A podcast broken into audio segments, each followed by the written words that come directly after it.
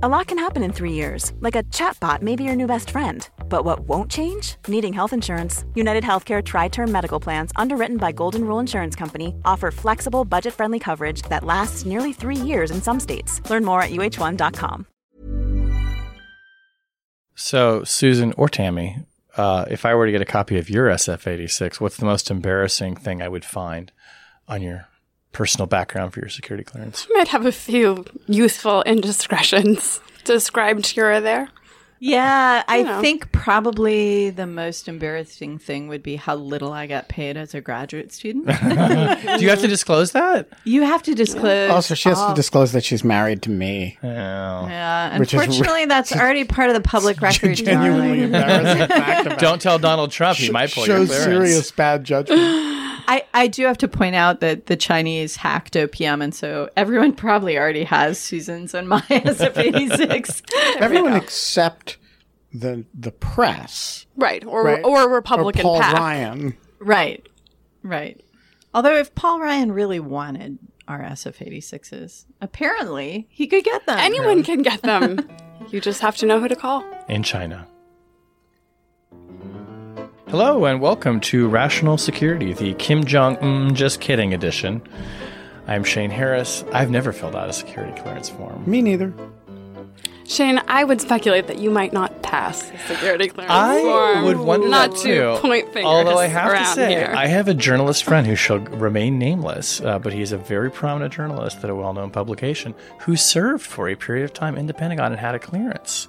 And I'm like, how in the holy hell did you get a security clearance? I don't say that understand. about a lot of people. Yeah, it's amazing. But apparently, anyone can get one, and they can get taken Mike away. they just- Flynn, for example. Jared Kushner. Everybody. Uh, we are going to talk later in the podcast, I think, in object lessons about this security clearance clearance case. In case people are just tuning in, going, "What the f are they talking about?" Which, granted, you probably have Oh, that come on. Our question most times in our listenership is intros. way up on the news. They're they all totally know up what on we're it. talking Let's about. just do the whole episode in shorthand. Okay. Right. Let's start in the middle of each article. you read about this, right? That thing that happened in Bangladesh. Yeah, you know about the thing in Bangladesh. Okay. Anyway, yeah. What do you think of that? Yeah. You know that letter? Yeah, that's amazing. That letter, right? that thing that happened that he tweeted. North Korea. Crazy. North Korea. North Korea. Crazy. Next topic. We're done. A shorter Object show, lessons. right? This is like the show this five minute version. What's that? What's that ad? That ad that that, that takes all the books and uh, that app and it condenses them. That's, No, they, no. they don't advertise with us, Wait, but wait. they advertise. with Rational every other Security podcast. is brought to you this week by that app. By that some, some takes app all the I can't books name. and condenses them. I love how they try and Next pitch topic. it too. Is that like you know you're busy but very curious. This takes all of this. That's why you need. It's like called like what the hell is it called? Blinkist. Yeah, yeah, yeah. And basically, it's just it's like Reader's Digest condensed books in audio form. It's like that Shakespeare comedy thing that condenses all the Shakespeare. Oh, yeah, like yeah, two the, minute the, the Hamlet. two minute Hamlet. Blinkist, if you're listening and I have terribly misdescribed your application, maybe you should like give us a free trial and you could be an advertiser. Sponsor Also- the show and give us some text about your app that's accurate. Also, I just want to say that this week, I or today, I, in response to Don McGahn's Dismissal. Dismissal, resignation, we're not sure which it is, dispatch, I tweeted paging ZipRecruiter. And lots and lots of people responded that by saying, "Is ZipRecruiter going to uh, sponsor Rational Security?" and Uh, so, if only. and so, I just want to message imagine? out there to the folks at ZipRecruiter: we don't want your sponsorship because you know Don McGahn, the White House is going to be able to find a job, somebody, a, a terrible lawyer to replace Don McGahn without ZipRecruiter. so if you're doing, you know, if you have somebody to hire like a White House counsel, don't use ZipRecruiter. Don't use ZipRecruiter ZipRecruiter. because they don't sponsor Rational Security. or if you do and they get you Don McGahn, I mean, change applications. this week on the podcast, oh, well, I am here in the Jungle Studio in case you didn't know it. We're so shorthanded, I didn't even introduce my friends.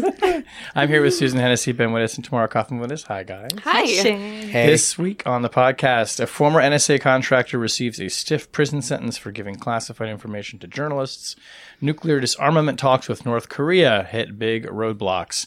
And the administration backs off its plan to cut billions of dollars in foreign aid.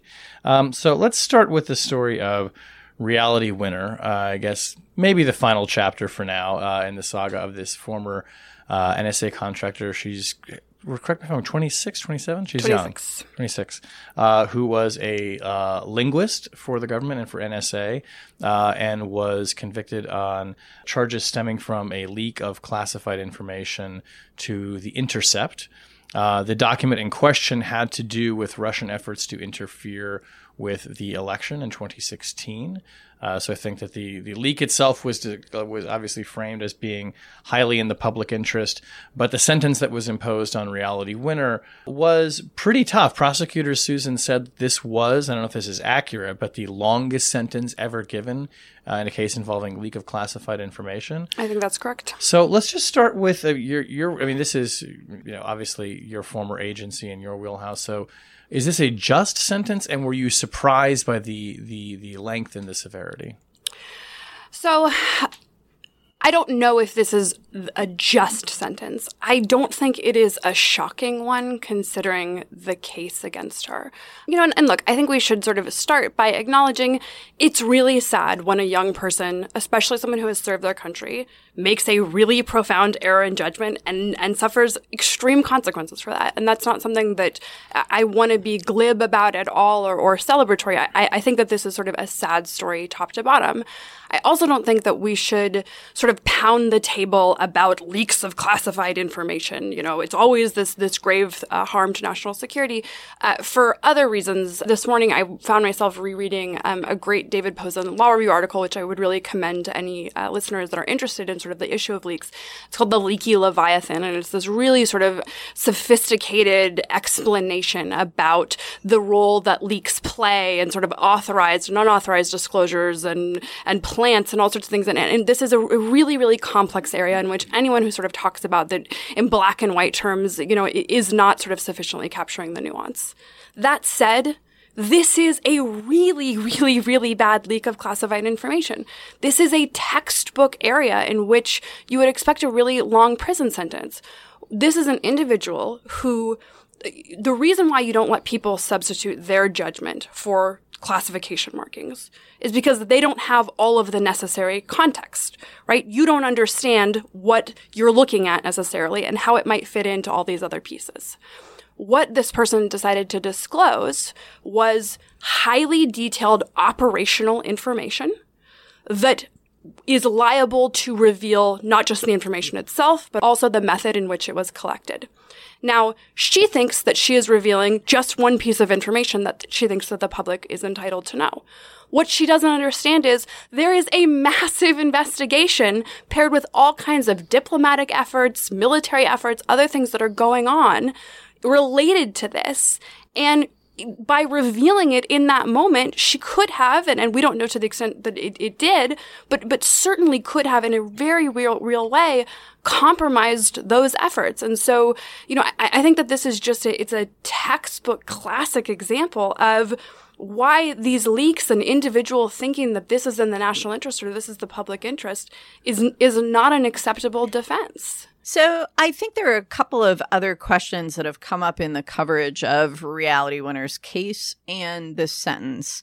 One is this descriptor that's sometimes applied to her as a whistleblower. And the other is the status of the organization to which she leaked the material, The Intercept.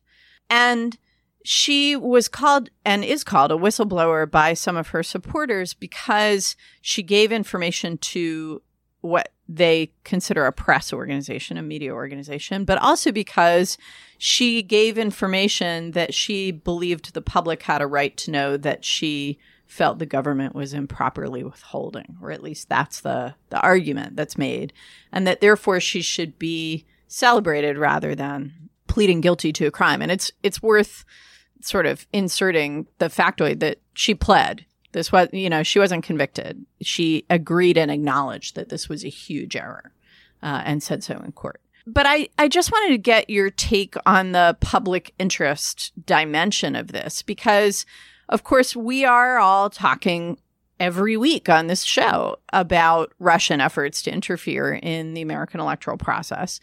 And the information that came out as a result of this leak did inform the public discussion. It contributed to additional reporting by a lot of other organizations. It did have an impact.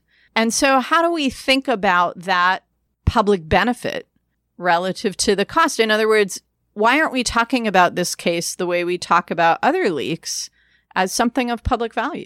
And just before you answer that question, just to make sure people are on the same page, um, the Intercept report it detailed a document that was leaked to them about Russian attempts to interfere with the election by hacking a U.S. voting software company and sending spear phishing emails to local election officials just before the election. So this was quite specific about Russian tactics to interfere with and and potentially try to look. You could look at it and think manipulate votes. Yeah, so um, I think I I generally sort of disagree on the characterization of the impact. I, don't think that this was a significant story that really moved the ball forward, and I think if you look at it sort of in the context of the time, you already have relatively detailed leaks, and we should acknowledge sort of leaks, although not of classified information necessarily, from the intelligence community that this was ongoing. You have a, a statement out of the Department of Homeland Security uh, signed by the other intelligence agencies, and I think at this point you already have a, a statement from the White House itself. And so the notion that this provided new information, I, I don't think that was the case. I, I don't think it changed thinking or particularly informed the public. And actually, I think that what it did was what the White House was struggling with in that moment was how to inform the public and deter the adversary in a way that wasn't going to achieve the goal for them by actually undermining confidence in in American elections among the population. You really had to be careful in the way you were going to talk about this. And so by leaking this type of information about targeting, by the way, without any assessment of success or impact or real threat, right? This is all just raw intelligence, no context about, about the actual realized threat what you did or what she risked was generally undermining the public confidence without actually informing them meaningfully in any way. And so I actually that's part of the, the sad part of this story is that she did all of this and I don't think it made any bit of difference whatsoever. Well, that makes me wonder then, and maybe Ben, you want to address this or Susan. I mean, then, then what, what justifies a five year plus prison sentence? People have leaked information. I think we could argue that is potentially more damaging and revealing, or just as, but received lesser sentences. So, so why take this young woman and put her in prison for this long? So, I have never done a side by side of all the sentences associated with all leaks that were prosecuted. I do think that it is important to distinguish when people say the longest sentence ever that's discounting, I think, Chelsea Manning, who was not in the federal court system, but was in the uh, military court martial system. Sentenced to more than 20 years. Right. And so, you know, there aren't that many of these cases to begin with. And so, you know, one possibility is that the sort of common law of sentencing in this area is kind of is in its relatively early phases and we're excluding the actual extreme outlier case in Chelsea Manning. And we're also excluding the other extreme outlier case, which is Edward Snowden, because he's a fugitive and hasn't been sentenced. And so the universe of cases that we're dealing with here are cases that are by and large, what's his name, Morison, and some cases that are non IC, but, and, and a, a bit less extreme. Look, this is a situation in which, as Susan said, a person who was not authorized to do so decided she knew better than the entire system what information needed to be made public and took it on herself to do that. And when you do that, you subject yourself to the vagaries of the system. And I'm not going to defend or justify the specific sentence, except it's, you know, what the judge, after reading the pre-sentence report and hearing from both sides in a, in a plea decided was appropriate. And it appears to be within the guidelines. Um, so it's probably within the range of what she should have expected would happen to her if she got caught. My question about this is how we evaluate the role of the intercept and particularly the role of Glenn Greenwald. And, you know, cause Glenn, I think it's, you know, Glenn has been on a campaign ever since Edward Snowden to persuade vulnerable people in the intelligence community that the great heroic thing that you can do is exactly what this woman did and he never really talks about the possibility of getting caught, you know, because in fact he's, you know, done these sort of valorizing things of Snowden living happily in Moscow and, you know, his girlfriend's there with him, right? And so he, You, you know, too can have a nice life with your girlfriend. in yeah, under the protection of Vladimir Putin. And it's always with this idea that, you know, heroism, that there aren't consequences at the end of the day. And so my question is, I'm curious, Shane, for your view of this. You're, you know, you've published leaks. You're not a, you're like, what, how should we understand the intercept's role here and the role of, of, Glenn's in particular encouraging people to do this sort of thing. And Shane, before you answer, I'm going to add one more thing for Yeah, you please. to consider on sort Yeah, of yeah. because I am really curious on the press sort of question here, and that's that it's not just that the Intercept, uh, you know, encouraged the leak. They actually got this person caught, and they did it because they insisted, for clickbait purposes, on actually producing and linking the real document that this person had produced. Right. So, uh, you know, she they had mailed to them, That right. she had mailed to them, so they saw the fold, and and uh, you know, it's since been disclosed that NSA uses measures like microprinting and other things in order to understand how. Right. So, had they they engaged in different journalistic practices, which might have got them a less splashy headline, but just describing in general terms what they they saw, this person, their source might not have been outed. So, I, I'm also sort of curious. You know, going along with Ben's point about soliciting this information, you know, was there a breach here in terms of like a, an obligation to the source? Yeah, I, and I, the, part that I find myself reflecting the most about in this story is just that it's the behavior of the individual reporters in the publication, and I get very upset with the way they handled this. I think that you're right. I think that there is a maybe I don't know if it was clickbait or also this kind of show your work transparency that the Intercept is really into. But I found myself going, how could you guys be so stupid? I mean, what a dumb mistake. I mean, you can't just take the documents that people send you and assume that there is nothing on the document that will indicate the provenance of the document. I mean, it could be, you know, stamps on it. I mean, it's something that obvious, but I mean, you would think that, you know, maybe this publication that has spent so much time exploring the inner workings and the in the tricks of the trade of the National Security Agency might think there's a way that they can tell uh, what printer something came off of. It's, it was just it was careless, and I, and I, I have no doubt that the reporters on it did, were not acting out of a. Uh, I don't think they were being reckless. I don't think they intended to get their source caught. That is really one of the worst things that could happen to an investigative reporter. But it does speak to a kind of a carelessness. And to Ben's point, I mean, I hadn't ever quite thought of it this way. You know, when you are the editor of the publication, or I forget maybe what Glenn's exact title is, but you are actively encouraging people to send you information, I think it makes it more incumbent upon you than even in ordinary circumstances that you take extra measures to protect those people. You are soliciting classified information, not directly, and we're all careful about how we do this. You know, we have systems at the Washington Post, the New York Times, the Wall Street Journal have them where you can submit things in secret anonymously to people. In this case, she just mailed it in. That's one way to do it. But if you're going to go out there and actively say to people, send us stuff that you're really not supposed to be sending us, you really have to take extra steps to ensure that it does not come back on that person. I think we all, as journalists, learned a lesson in this case.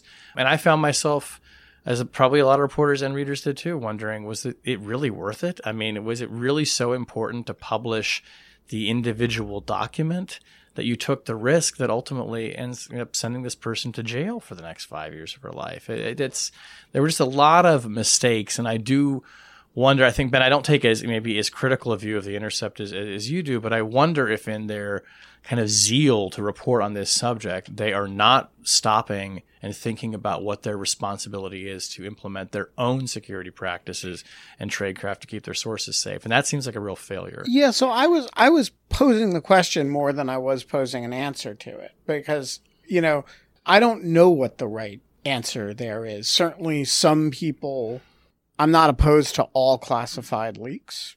And I don't think it's the worst thing in the world for a news organization to say, hey, you know, you don't ask airlines to denounce jet fuel for their deleterious effects on the environment. Don't ask us, of all people, to be the ones to denounce leaks.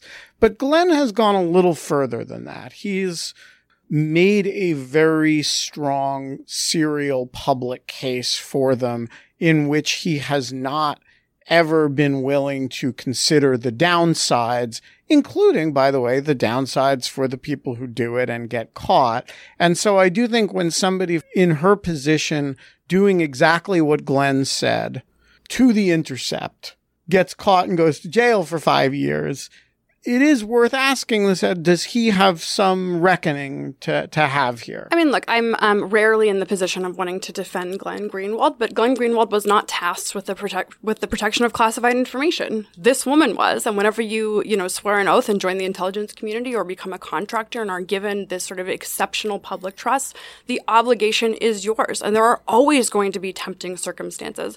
I've i've seen stories where i thought why doesn't the agency just reveal this and this additional information information for the context. It would be such a good news story, people would understand. You, you know, you don't get to make the determination. And so I'm no admirer of sort of Greenwald's tactics, but, but ultimately the responsibility here has to be held by the people who have this obligation.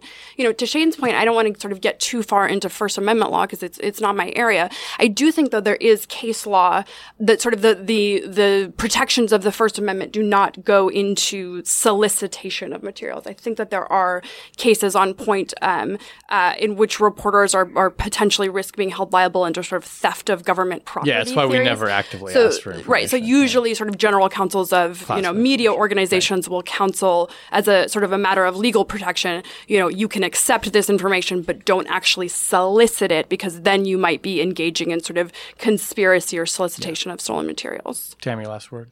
I just think it's worth noting that The Intercept apparently helped pay for Reality Winner's defense. So it seems to me that de facto they did acknowledge some culpability here. So we're getting to the end of summer when people have visions of catching some last rays on the beach. Mike Pompeo probably had visions in his head of sunning on the beaches of North Korea. Those beautiful beaches where Trump Begging hotels, for hotels will soon be built. But no, the boss said, Your trip is canceled. You're staying here.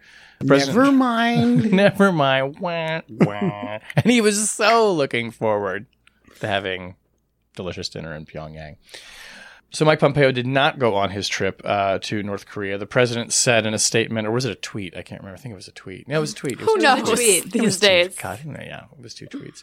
Said what uh, I think had been obvious to many people, including readers of the Washington Post, which was that these talks with North Korea were not making any demonstrable progress. In fact, that there was ample evidence that the North Koreans were jerking our chain. I think is the diplomatic term, Tammy, um, and that we weren't really getting towards denuclearization of the peninsula and the question, as we've talked about the podcast, of what the hell people even meant by denuclearization. And the administration understand that to the North Koreans, that means something different. So you couple that with uh, uh, already now some, some, some statements also from the North Koreans indicating that they think that basically the talks are kind of hanging in the balance here.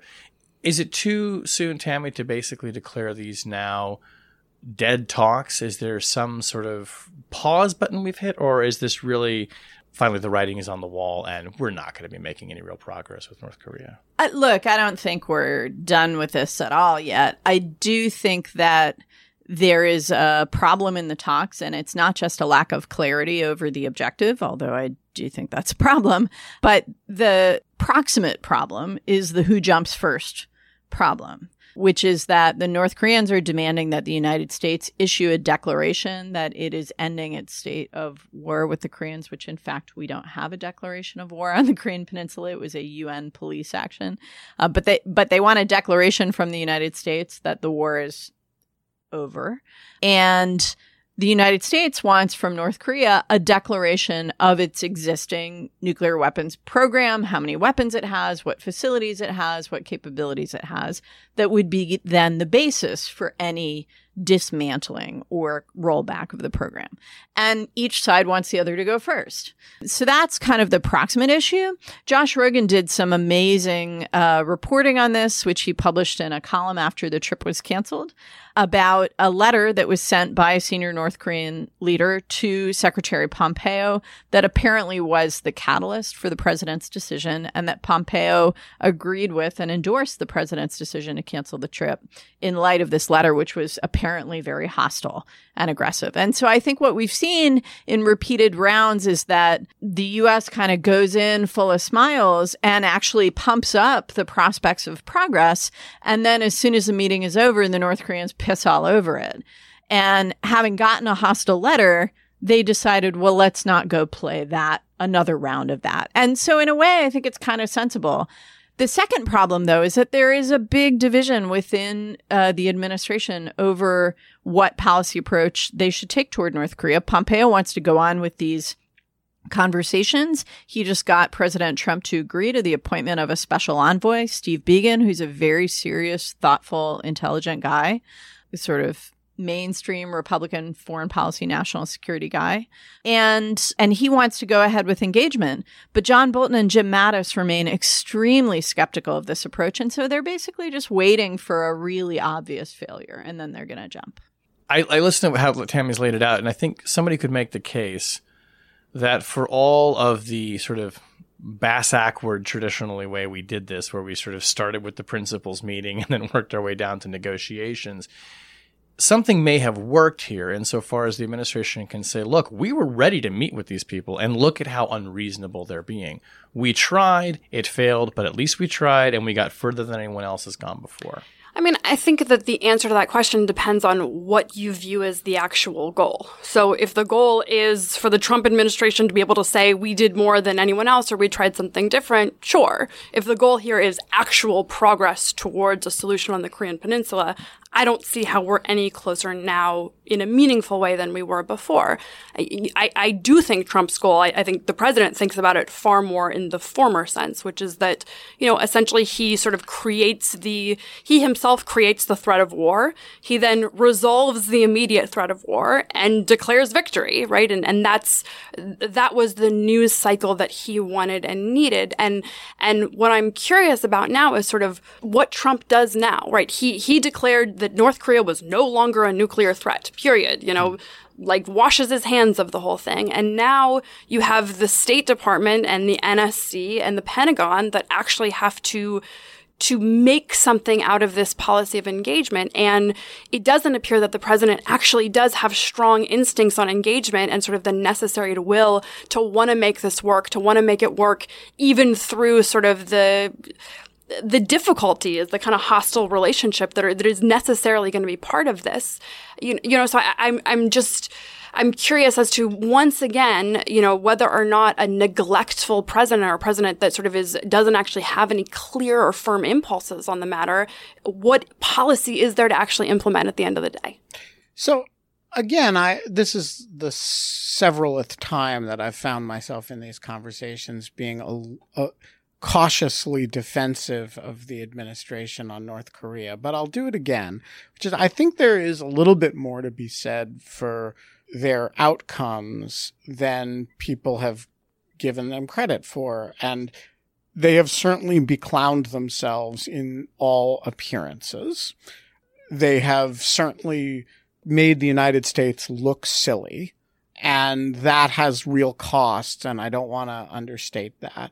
On the other hand, when they came in, the North Koreans were firing missiles on a regular basis. There was, they didn't create the threat of war. There was a uh, ongoing crisis, escalating crisis, uh, that Obama warned Trump was the most serious thing on his plate and the biggest, most dangerous situation they were confronting in the world.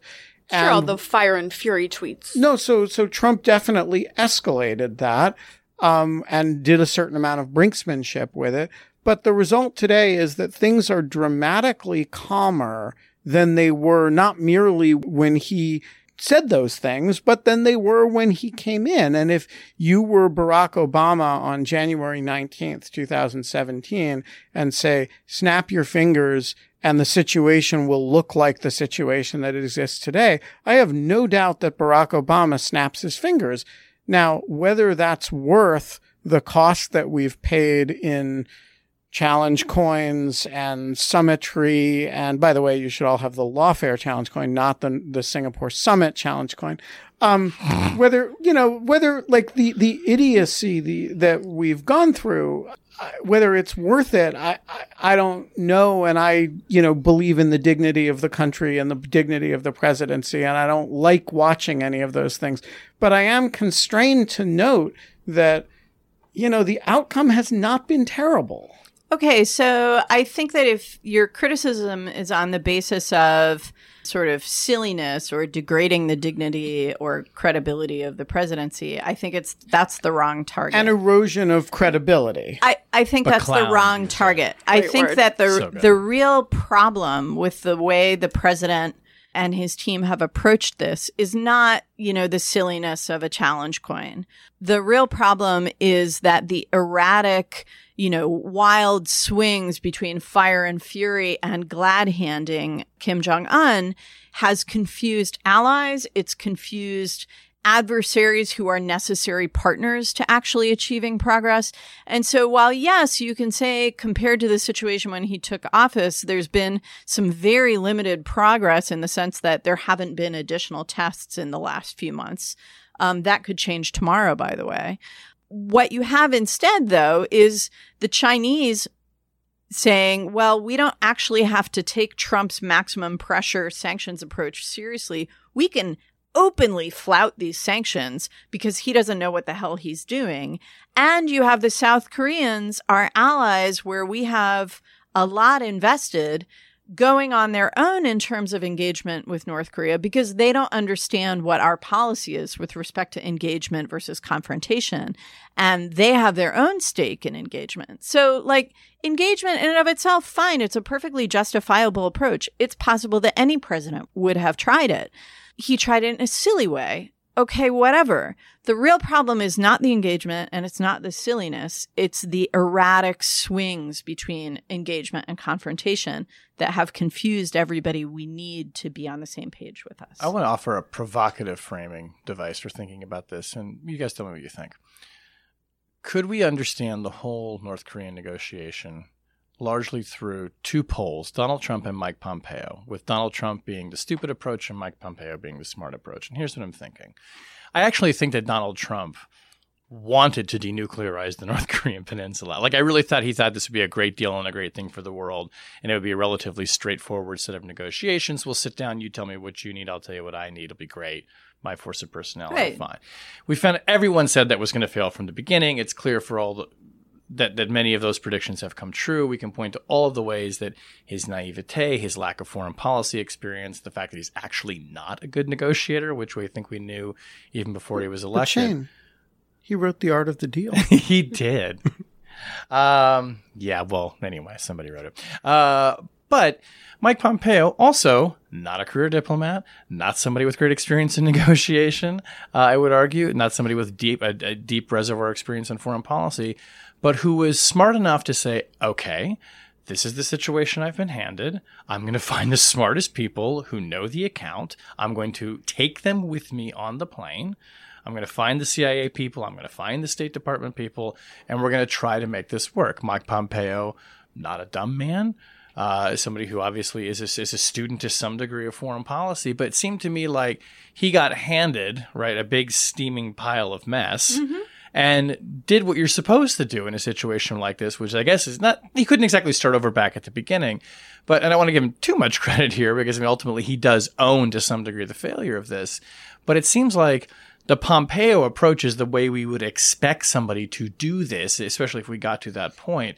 And that really what he had to do was not just manage the process, but manage a boss. And it seemed like he generally, I have to say, did those reasonably well under the circumstances. Yeah, I think so, and I think he's not done yet. I don't think that he's he's ready to admit failure. I although I think that Bolton and Mattis are eager to declare Well, failure. And Mattis has said that the the quote unquote war games are back on, right? He said they were never off. They were They never were, off. tempor- this- they were temporarily suspended, and now they're not suspended. I only heard a tweet. I did not get a written order. right. Right. You you want to say something? no, no, no. I'm, I'm done. I think we. Pence just that looked like he was about to make a brilliant point.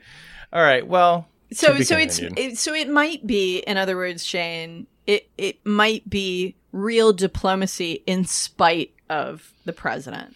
It feels like that. I mean, look, one of my great regrets, actually, uh, as as a journalist in 2017, was that nobody on the intelligence beat ever wrote a really great profile of Mike Pompeo because we were all working on the Russia account. But I mean, this is somebody, you know, he's a remarkably controversial, polarizing, interesting figure. Who He was wrote me a me- really mean letter Well, once. he's. I Yeah. mean, he's very. Look, he is very Prickly, thin-skinned. Gave you He his fudge recipe, Ben. Come He on. he, he, he is, he is very easily provoked. You see it when he's asked even a mildly uh, uh, probing question from a reporter. By the way, for those listeners who have not watched his confrontation with the Senate Foreign Affairs, It's Foreign. Relations Committee. it is Yes. an astonishing piece of political theater. It is like a riveting two and a half hours, even a month and a half later. Just go spend some quality time with it. It's really good fun. Yeah, and you're probably not going to come out of it thinking better of Mike Pompeo. Well, it might. To, that point, I mean, like, so I say it's a regret that nobody ever wrote about this amazingly colorful political figure running the CIA. And now he is running the State Department. And I think, I wonder if a lot of our understanding and our insight about what's going on with the North Korea negotiations is actually undercut by the fact that people have not really spent time studying Mike Pompeo. Like, where is the profile of Mike Pompeo, negotiator in chief, right? Politico, is- get on this. I mean, it's no longer my portfolio, but uh, you know, I, I I think that there's, I don't know, there's just much more to be learned about this period, largely by studying the person who has been in the driver's seat. And I don't know, I wish I would have written that. Do you think Rex Tillerson is somewhere like in a cowboy hat, smoking a cigar, just like enjoying this not being his problem? Have problem? fun in Pyongyang, buddy. Maybe he's still on the can. Oh, let me quickly replace that pleasant image with yeah, a third and topic. speaking of Mike Pompeo, Speaking of get off the can, the administration is backing off its plan to cut billions of dollars uh, in foreign aid. So the, the backstory on this, I'll, I'll just uh, cite from a Washington Post that my colleagues wrote, uh, is that the administration has dropped a proposal to cut billions of dollars in foreign aid after meeting bipartisan resistance from members of Congress who thought it was a backdoor effort to hijack spending that Congress already had approved. And the Office of Management and Budget, which had, considered taking back more than $3 billion uh, in unspent foreign aid as the fiscal year is nearing its end at the end of September, told members of Congress on Tuesday the rollback will not occur according to traditional, uh, congressional aides. Only foreign aid from the budgets from the State Department and the U.S. Agency for International Development were targeted.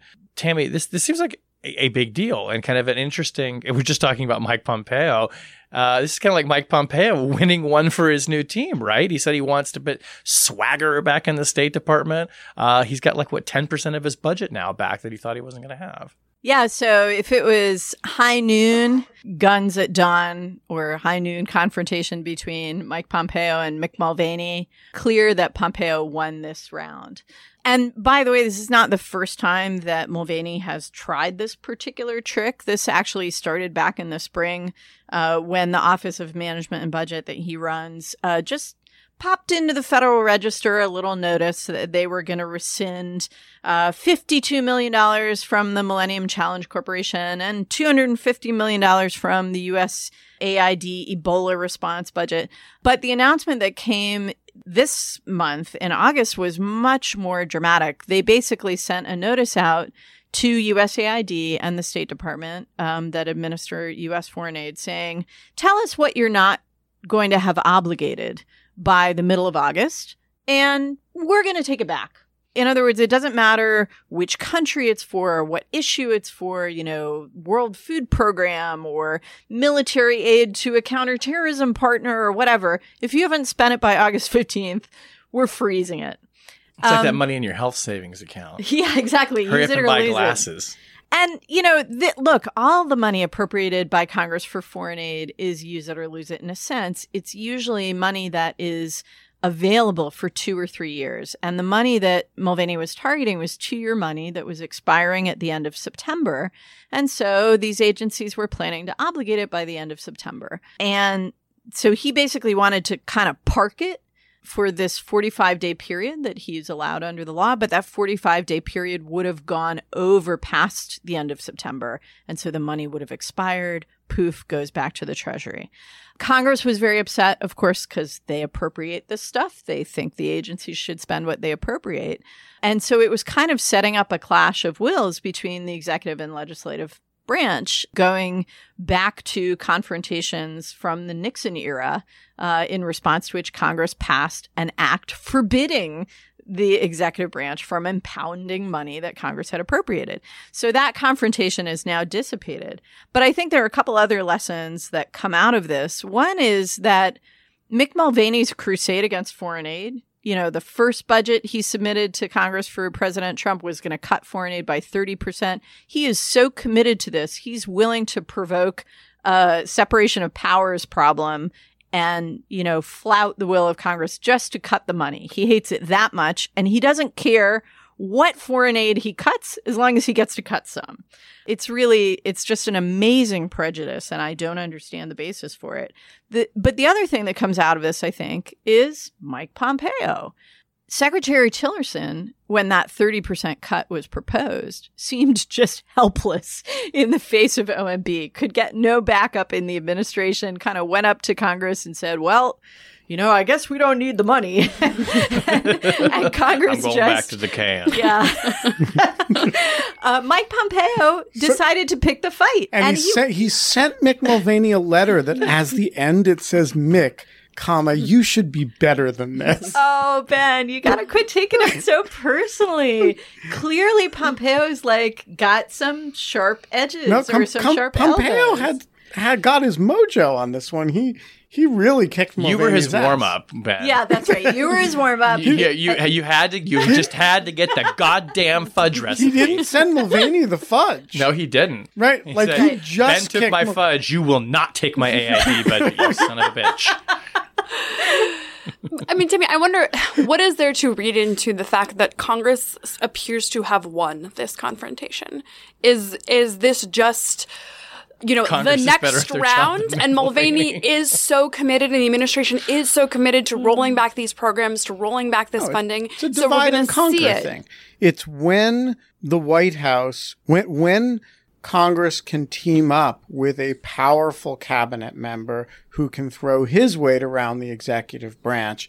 The, le- the then the legislative branch will tend to win these separation of powers fights when the executive branch is really unified, which is hard in this administration because unity, not, you know, not the Hamiltonian value these guys are really good at. The executive branch can run roughshod over uh, over the legislature, but here Pompeo really teamed up with Congress and they kicked ass together. So I think that's right. I also think that unity was important on the legislative side because this is a case where there are powerful committee chairmen, Ed Royce, you know, Lindsey Graham, who have a lot at stake in the appropriation of these funds. Appropriations, a core authority of the legislative branch. And so the White House is impinging on congressional prerogatives in a way that unites Republicans and Democrats. And the pushback on the Hill was wall to wall across the aisle. And I think that made it much harder for Mulvaney. That's why this was sort of round three of his effort to cut U.S. foreign aid. And this time, um, he actually had an adversary within the administration as well. I also wonder if this is. I mean, there's an agenda that the Trump administration has, right? And you could argue that Pompeo is moving against that agenda. Does he feel emboldened to do it because I, I think he's the closest member of the cabinet, basically, certainly in the national security establishment, to the president? And I just wonder if whether he thinks that even though I'm going to be doing something that is not only going against the OMB chief and is go, but is also going against kind of you know what the agenda is, I got this. I'm going to win this because the president and I are tight. I, mean, I think Yeah. he probably feels like he can get away with a lot more than other cabinet members could. Right. And so the question is, you know, what else will he use that power for? Right. On what other issues is he going to go to the president and say, look, you got to trust me on this one and and get that back. Um, the other place where you see people within the White House working very hard to tread on the State Department's territory now, Mike Pompeo's territory, is immigration policy, where Stephen Miller has put his own allies, serious anti immigration people into jobs in the State Department that are relevant to refugee admissions. And, you know, is Pompeo going to push back on that too? Or is that a case where the administration's agenda is something he's on board with? It's also worth remembering one of Mike Pompeo's stronger allies in the administration, Gina Haspel, the CIA director, who arguably owes much of her ascent to that position to him. And I would guess is probably very, very pleased to let the Secretary of State manage the relationship with the president. Ah, good point. So she's very happy to have him over there talking to him. Mike Pompeo's swagger is back. He's gonna swagger. I love that. Bringing the swagger back, baby. He does. I could could he swagger? How would he look if he were swagger? Oh, he maybe shouldn't try the actual swagger. yeah, we, we don't have Just to actually s- imagine. Just stride with confidence. Right, Mr. there you The, go. the other thing is though Swing your arms. Just well, not too much. His general Clearance state of being is is more of a sneer or a Yeah. snarl Yeah. than a swagger. Yeah. And like I was really He struck looks like he'd rip your face off. I was really struck by it in that Senate Foreign Relations Committee hearing because he's like, you can Curling see his lip. blood boiling. Yeah, the lip really- he doesn't curling. hide it at and that all. at the very end of that hearing, you know, Corker very politely says to him, you know, Menendez had just given him this lecture and they'd had this back and forth. And Corker says, you know, Mr. Secretary, I'd like to give you the last word. Is there anything you'd like to say? And he just looks at him and says, not a word. and, and then gets up. And then it's a really striking Yeah. moment, but it's not swagger. It's anger, repressed hostility. It's just like Yeah, do Yeah. not get on this man's bad yeah, side. That's turn all the I camera can off. say. and We're gonna go and meet me in the cloakroom. Seriously. Um, all right, uh, let's move on to object lessons. Um, uh, I will go first because mine's a little bit melancholy, but I wanted to uh, uh, mark a sad passing of a uh, friend and one-time colleague of mine who was, I think, a unique voice oh, in this the is very sad. national security community. Yeah, Matthew Aid passed away. He was 16 years old. Uh, according to his brother, he uh, died of a heart condition. I had not seen him in about four years or so. Uh, we used to do some work together at Foreign Policy magazine, uh, and the pieces we did actually were reflective of one of Matt's great. I, he would probably say obsessions. He joked that when he had spare time or vacation time, he would go to the National Archives and look up all of the recently declassified intelligence documents and reports uh, and just kind of mine through them looking for cool stories and interesting pieces of history. Uh, and he really uh, was an intelligence historian who I think uniquely used many of these public resources to tell really compelling, interesting stories. He was just a, a joyful person. He really loved his work. Unbelievably diligent, uh, and really just an exuberant personality. He and, and just an extremely generous person with his time to other reporters, uh, and believed very passionately in in telling stories about national security and holding people to account for their failures and their and and recognizing their successes and what they do well. So uh, anyway, very sad. Uh, he will be missed, and he made a really unique contribution. Matthew Aid. Rest in peace. Who would like to go next? Um, I guess I will. So my object lesson does not yet have corporeal existence, so it's kind of a theoretical object, but I hope it will exist by the end of the day. As listeners probably know, a Paul Ryan PAC seems to have acquired the SF-86 of not Susan Hennessy or Tamara Cofman Wittes, but a Democratic congressional candidate who used to be a CIA officer, and before that was a Postal Service inspector. And the PAC appears to have received this SF 86 under the Freedom of Information Act. Now, for those who are not versed in FOIA law, under no circumstances should a SF 86 be disclosable under FOIA, both because of the Privacy Act and because of, I believe it's exemption six under FOIA that uh, forbids the disclosure of personally private information or exempts the disclosure. But one thing that is generally disclosable under FOIA are the administrative proceedings that lead to the responses to FOIA requests. So I and Damn, Scott Anderson. So meta. It's really meta. We're gonna FOIA your FOIA. I am totally FOIAing the FOIA response to this. H- how the U.S. Postal Service came to process this FOIA request in a fashion that seems to have deemed it okay to disclose someone's SF86 to Paul Ryan or his PAC. I mean to file that uh, by the end of the day, and uh, we'll stick it up on Lawfare when I do. Outstanding. Uh, who would like to go next? We don't have one. You don't have one either. Oh God, I'm sorry. Well, it's okay. I'm sorry too. we won't cut that. We'll leave that in for the listeners in case you wonder. I'm sorry, listeners. We've failed you this week by not bringing an object. Fell down My the object job. is just my, you know, my disgrace. Seen any good TV shows lately? No. Uh, well, I guess that brings us to the end of the show. Rational Security is a production of Lawfare. You can find our show page on the Lawfare big old show page. Where you can still get our challenge Yeah, coin. can. I thought somebody I saw, by the way, on Facebook said he had trouble buying it in checkout, but he figured out how to do Yeah. It. Law. Oh, by the way, Rational Security this week is brought to you by the Lawfare Challenge. Get yours now. Get them while they're hot. Forget your stupid Get them before the summit is canceled. exactly. You need to have a Lawfare summit and then cancel it. That would be great. Uh, you can find us on Twitter at RATL Security. We are also on Facebook. Whenever you download the podcast, please remember to leave us a rating and a review. It's really helping other people find the podcast and spread the word, particularly since ZipRecruiter doesn't pay for advertising anymore. Yeah. Maybe we should read some more user reviews. Oh, yeah, that'd be Yeah. good. So, okay, listeners. Write in about your feelings about ZipRecruiter and Rational Security.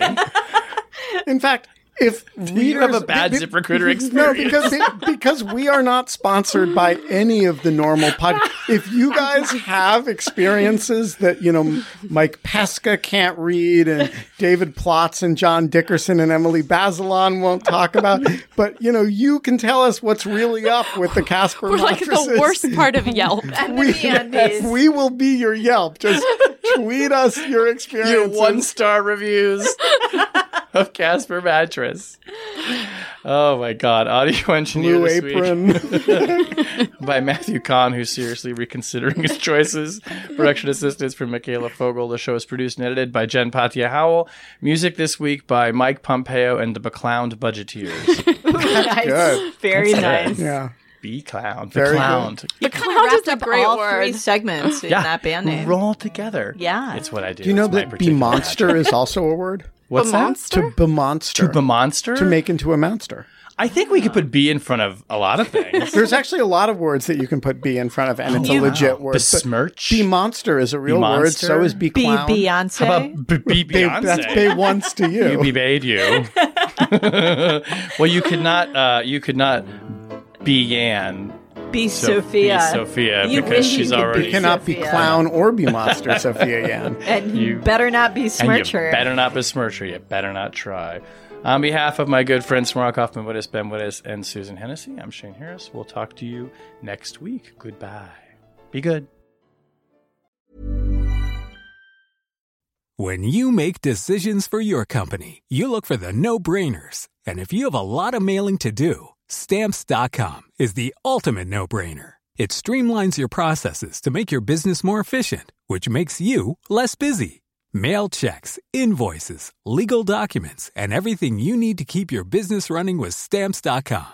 Seamlessly connect with every major marketplace and shopping cart. Schedule package pickups and see your cheapest and fastest shipping options from different carriers with rates up to 89% off USPS and UPS rates. And with the stamps.com mobile app, you can take care of mailing and shipping wherever you are. Make the same no-brainer decision as over 1 million other businesses with stamps.com. Sign up with code program for a 4-week trial plus free postage and a free digital scale. No long-term commitments or contracts.